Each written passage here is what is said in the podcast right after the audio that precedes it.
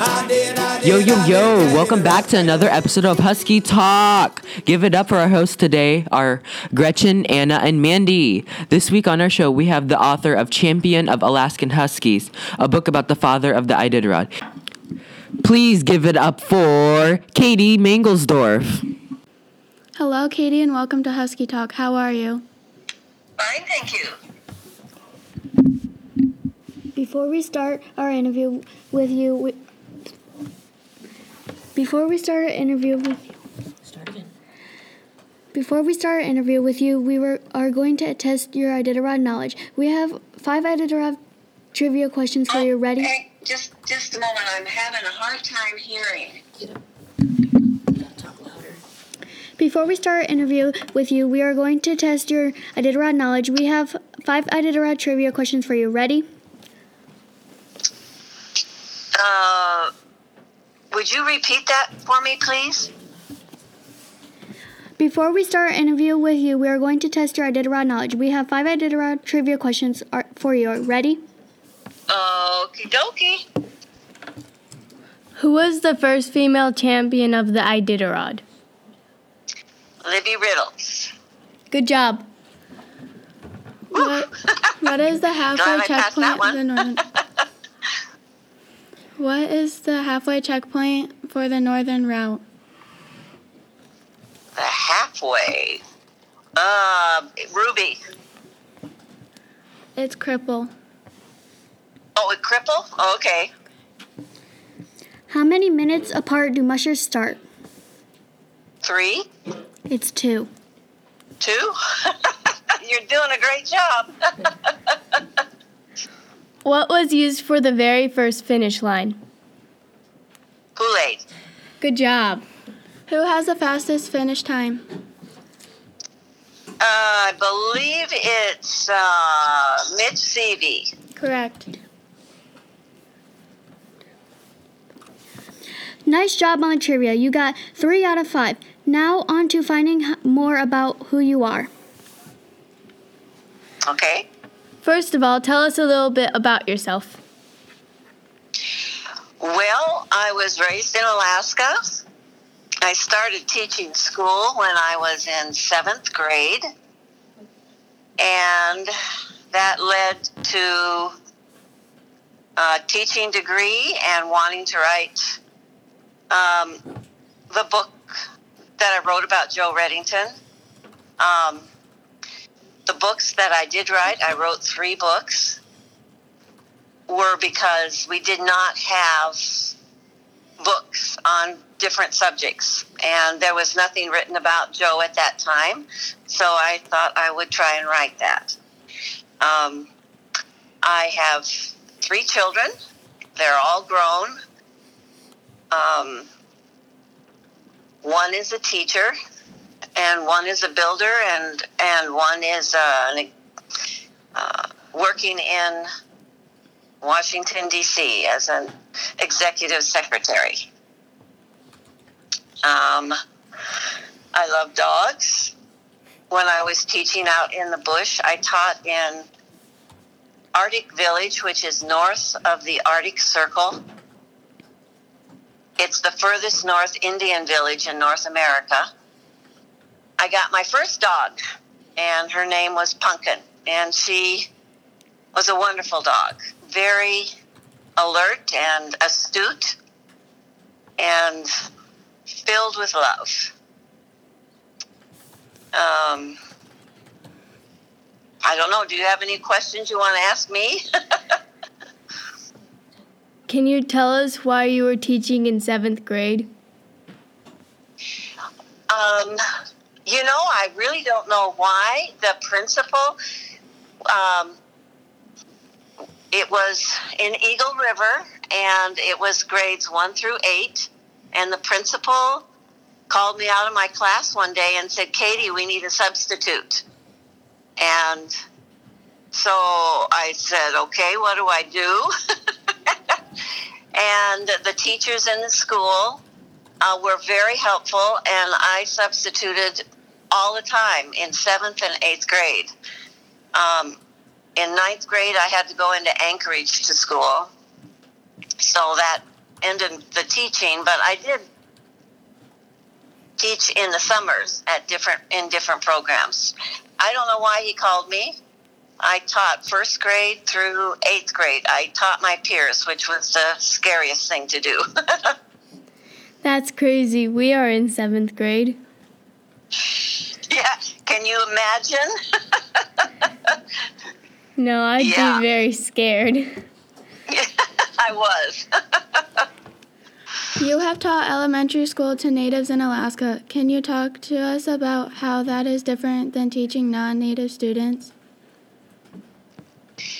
Um, well, the uh, uh, in my experience, and I'm sure it's still true today. Um, some of the things that you uh, you know uh, you are familiar with, or that we are familiar with in the city, um, they are not familiar with, and so when they have reading books and and the testing that you kids do, um, they are unfamiliar with some of the terms or the lifestyle.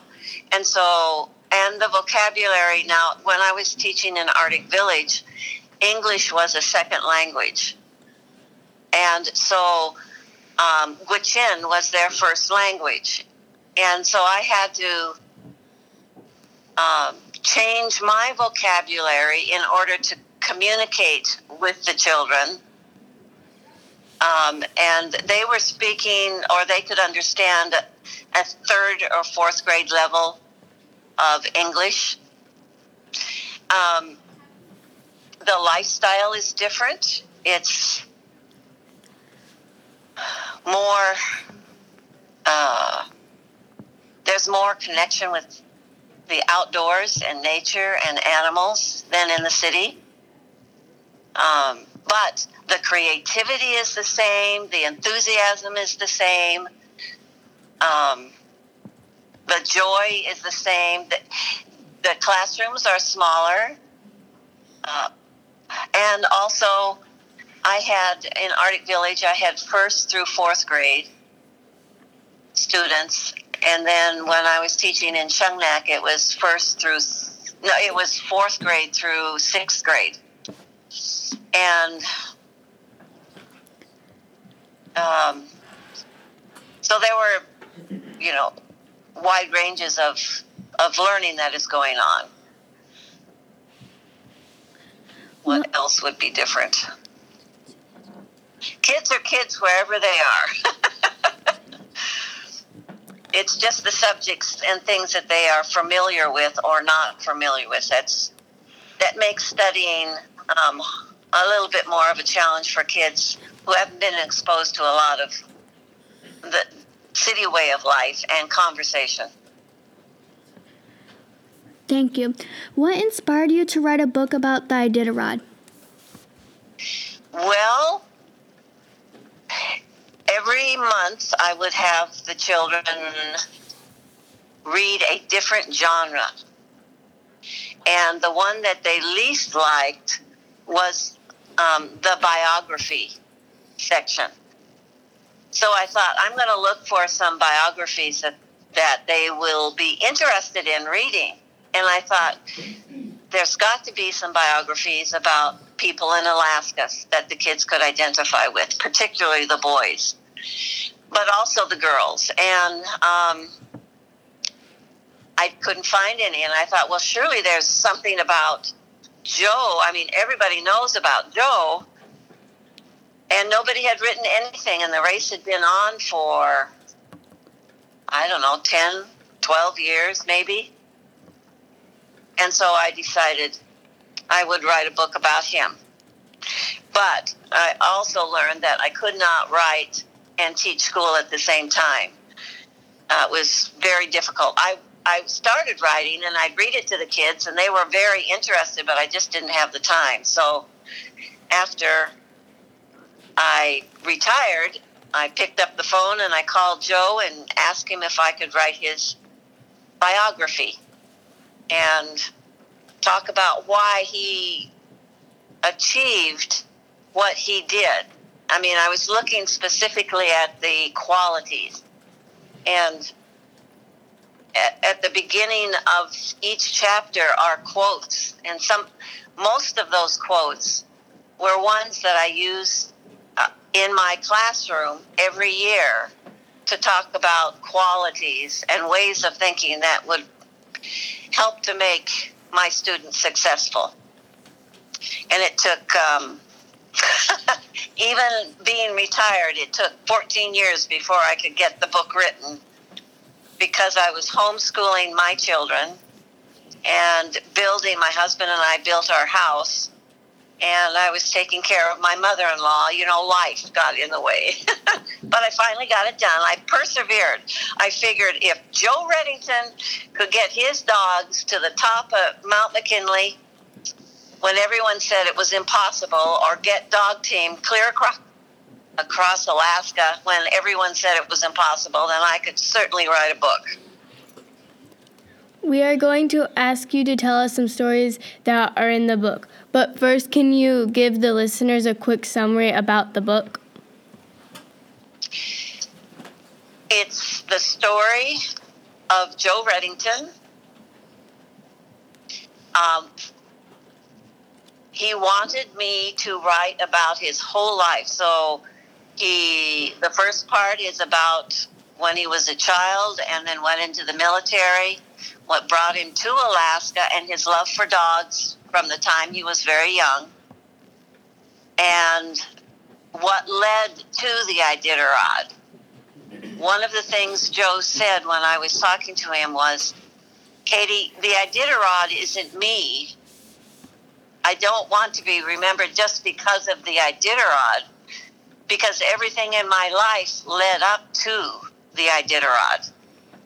And so he wanted to make sure that I included in this book um, all sorts of things that happened in his life that allowed for the Iditarod to, to be a successful race.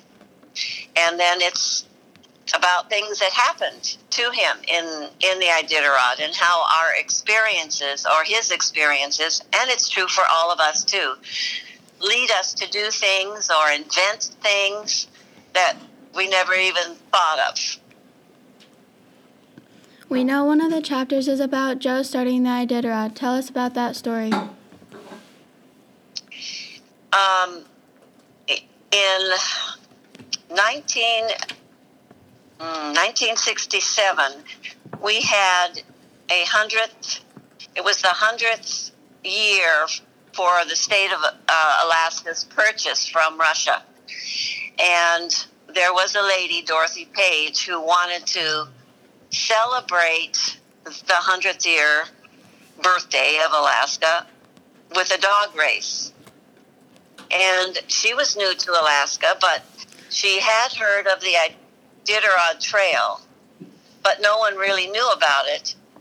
And so people said, well, talk to Joe Redington. He's the one who knows all about the Iditarod Trail because he lives along it. And so she did. She said, Is there any possibility we could have a dog sled race on the Iditarod? And Joe said, Sure. Um, and so for the 100th birthday, they had a little race on 25, about uh, 25 miles of the Iditarod and then the race died. Now, because Joe lived on the Iditarod trail and he thought history was very, very important, and because he loved the Alaskan Huskies, he wanted to make sure that um, the history of the Iditarod Trail was uh, preserved. And at that time, nobody knew what he was talking about, really. They didn't know where it was, what it was used for, anything. And um, Joe met the last mail carrier along the Iditarod Trail between Knik and Rainy Pass. And Lee Ellickson hooked him on the history of the Iditarod. And so Joe wanted to preserve the history of the Iditarod Trail, And after that race in in 1967 um, ended, he said, "You know what? The only way to get people to preserve this trail, because all my letters haven't worked in the past, is to have another race. So I want to race to Iditarod." And everyone said, Where's Iditarod? What's that? And then somewhere in the conversation with all these people, someone said, Well, people know where Nome is. Why don't we have a race to Nome? And so that's how the race got started. Joe wanted to preserve um, the history of the Iditarod Trail. And also um, the Alaskan sled dog because when he first came to Alaska in, in the 19 well 1948 and in the early 50s he was going out to all the villages and there were dogs dog teams everywhere. But in the 60s the snow machine had replaced the dogs and Joe thought that was really really sad and he did not want to see that and he thought if he had a race and the the a long race all the way across Alaska through Alaskan villages that would help preserve the Alaskan Husky as well as the Alaskan or the as well as the uh, Iditarod Trail. And so that's what happened. Thank you. Another chapter talks about when Joe climbed Denali with his dogs. Talk to us about that story. that was quite a story. When I was talking to Joe about that, he said, you know what, Katie? That's one story you really have to put in this book because it's a story that I have wanted to get written, but um, never it never happened. So he talked to me about this story. Um, he was fishing on the Susitna River and he met a man named Ray Genet and Ray Genet was a short, adventurous fellow, just like Joe was a short fellow, adventurous fellow. And they got to talking and, you know, really hit it off. And at that time, during the Iditarod, um, the veterinarians were saying dogs could do certain things. And one of the things was that they, their, their hearts would not be able to take higher elevations. And Joe knew that was not true. But the veterinarians said, You're wrong, Joe. And he got tired of the vets telling him what dogs could do because he knew what they could do having traveled all over Alaska and been with his dogs. All over northern Alaska, I should say. So he in this conversation with Ray Genet, he said, "Say, you are a um, you lead teams of climbers up McKinley. Would you take me and my dogs up to the summit of McKinley? I want to prove that what dog these Alaskan Huskies can do." And Genet said, "Sure, that would be great." Well, then for ten years, every year, Joe was ready to go up. And Genet said, I can't take you because I have too many uh, paying customers. And then Joe put a letter in the newspaper and he said, I'm tired of this. I'm going to say I'm climbing Mount McKinley in 1979 and just announced it to everybody. So it would put Genet on the spot.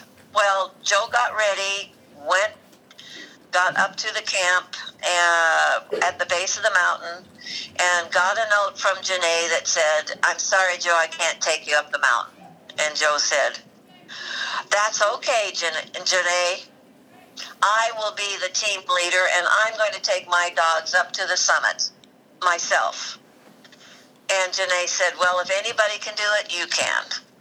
But I will help you as much as I can. And, um, and so Joe and um, Libby, I mean, um, Susan Butcher was his dog handler. She was learning how to much dogs from Joe. And Joe asked her if she wanted to go with him on this, this trip. And of course, Susan said, sure. And so the two of them went up to McKinley and um, they took their best dogs and they Joe discovered that they should not have done that because they had so much power and the dogs couldn't run if they didn't need uh, distance stamina. They just needed dogs to pull the sleds, which were basically pretty empty most of the time. Um, not really heavy like on the Iditarod Trail. And they had just come off the Iditarod Trail, so the dogs were really in top form. So of the seven, four made it to the top. Buster, Lucas, Candy, and Tekla. And they had some pretty exciting things that happened on the mountain, um, which is in the book. I don't know if there's any in particular you want to know, but one of the funny things that happened was when they got to the top, um, and they were up. It was such a beautiful, clear day, and they were wa- walking around, looking at everything. Joe could see where the Iditarod Trail was. I mean, it was just fabulous. Um, then Genet said, "Okay, Joe, how are you going to get these dogs down?" And Joe had this big pause and said, uh, "I, you know, I never thought about how I was going to get the dogs down." And Genet just about went through the roof. He was so mad, but they did. They tied ropes to each other, and they just were able to get down through the real tough spots and made it just fine. That's a pretty So- cool story. What is your favorite story about Joe? Oh, what is my favorite story? Um, well, one of them is uh, not in the book, but um, he was well. Part of the story is in the book, um, I believe. He was racing and, and going. Um, down to the Happy River, and it's a real windy, narrow trail down a steep incline. And three sleds piled up. They were coming around a corner, and the first musher crashed, and then a second musher came around and crashed, and then a, and then Joe came around, and, and they were all tangled up. And um, nobody was hurt. The dogs were fine. They were able to get everybody untangled but it concerned Joe very much because he he couldn't stop his team. And I think at that time he had 18 dogs. And um, so all the way to Nome, and this was what Joe did, which everything, everything he did, the man was always thinking about something, doing something better. Uh, all the way to Nome, he was thinking about making a brake that would stop the sled, an 18 dog uh, sled dog team, so that crashes like this would not happen. And so when he came back, he worked on that with a friend of his and came up with a brake that would work. It would stop 18 dogs. And proved it on on Knik Lake. Everyone thought that that, that wouldn't be possible, but when, whenever anyone said something wasn't possible, Joe would disprove them.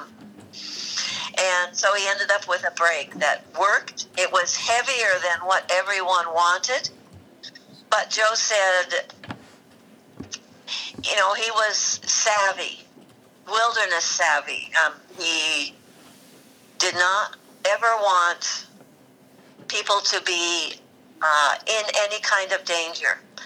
And so he was always taking steps to prevent anything from happening. And this brake was one. But because of the heaviness of the brake, the mushers didn't want it because it slowed them down and they wanted to get to Nome fast. But Joe said, told me, he said, you know, Katie, look at my hands How many fingers do I have? And I said, 10. And he said, If I took my shoes off, how many toes do you think I'd see? 10? He said, Yes. And he said, That's why um, I do the things that I do. And he never raced a race after that where he didn't use that brake. One of the other things I want to tell you kids too um, that Joe told me when I was interviewing him, he said, I want you to tell any kids that you talk to um, never to give in to fear. He said, um, if they find themselves in a situation where uh, they don't know what to do and they're frightened, tell them to look around, see who they can talk to, see what they can do, get out of that situation, then go home, sit down, have a cup of cocoa, and then be afraid. and you will read in, in this story a book, a time when he was a boy and got stuck in a culvert, and how he had to talk to himself um, and reason through how he could get out of that culvert. Or uh, the importance of te- teaching his sons. If I tell you to do something, you do it immediately. You don't be afraid. You do what you're told immediately get out of that situation, like when Joey was on the boat and the and the a stickleback turned upside down in the inlet.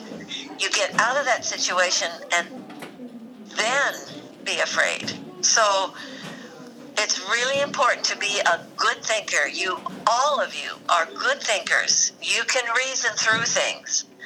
And never give in to fear. Be logical in your thinking. So there's a message from Joe Redington to all of you kids. It's a very important little message that he wanted me to always pass on. He sounds like a very determined man. that one right. He sure was. The next part of our show we call Lightning Round. We have five questions for you to answer as quick as you can. Ready? yes. Favorite kind of dog? Um, I like a mix of lab or husky mix. Winter or summer? Winter. Favorite kind of ice cream? Oh my gosh. Chocolate, I guess. Dogs or cats? Dogs. Favorite book? The Bible. We are asking all of our guests this ne- this question. Who are three people you feel would be great guests on our show? Hmm. Um, talked to Dan Seavey? Yo- young Dan or older Dan? The younger Dan. We've talked to I mean, excuse me, the older Dan, the no, one that's a good one. that ran in the first race. No, we'll add him. He would be great. He's a school teacher, and his the money that, uh, they didn't quite earn enough money at the end of the race that for the first race, and Joe said, "Hey Dan, you're the only one that's making any money. Could we borrow three thousand dollars to finish off the purse?" So he would be a good one. Um, uh, another one. Oh, what? Hang on just a minute. I've got his name is just escaping me. Um, Bert Bomhoff. His last name is B O M H O F F. And he ran in the Iditarod and was very instrumental in the first few years. Another one would be Norman Vaughn, uh, Norman, uh, John Norman, excuse me. Have you talked to John? No. He did not run in the Iditarod, but it was because of John that we still have the race today because he believed in Joe's dream. And what a neat fellow that that man is. Finally, what's your favorite song?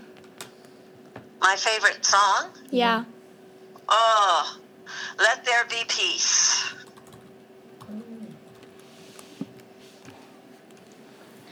Thank you so much for the stories about Joe and taking and talking with us today.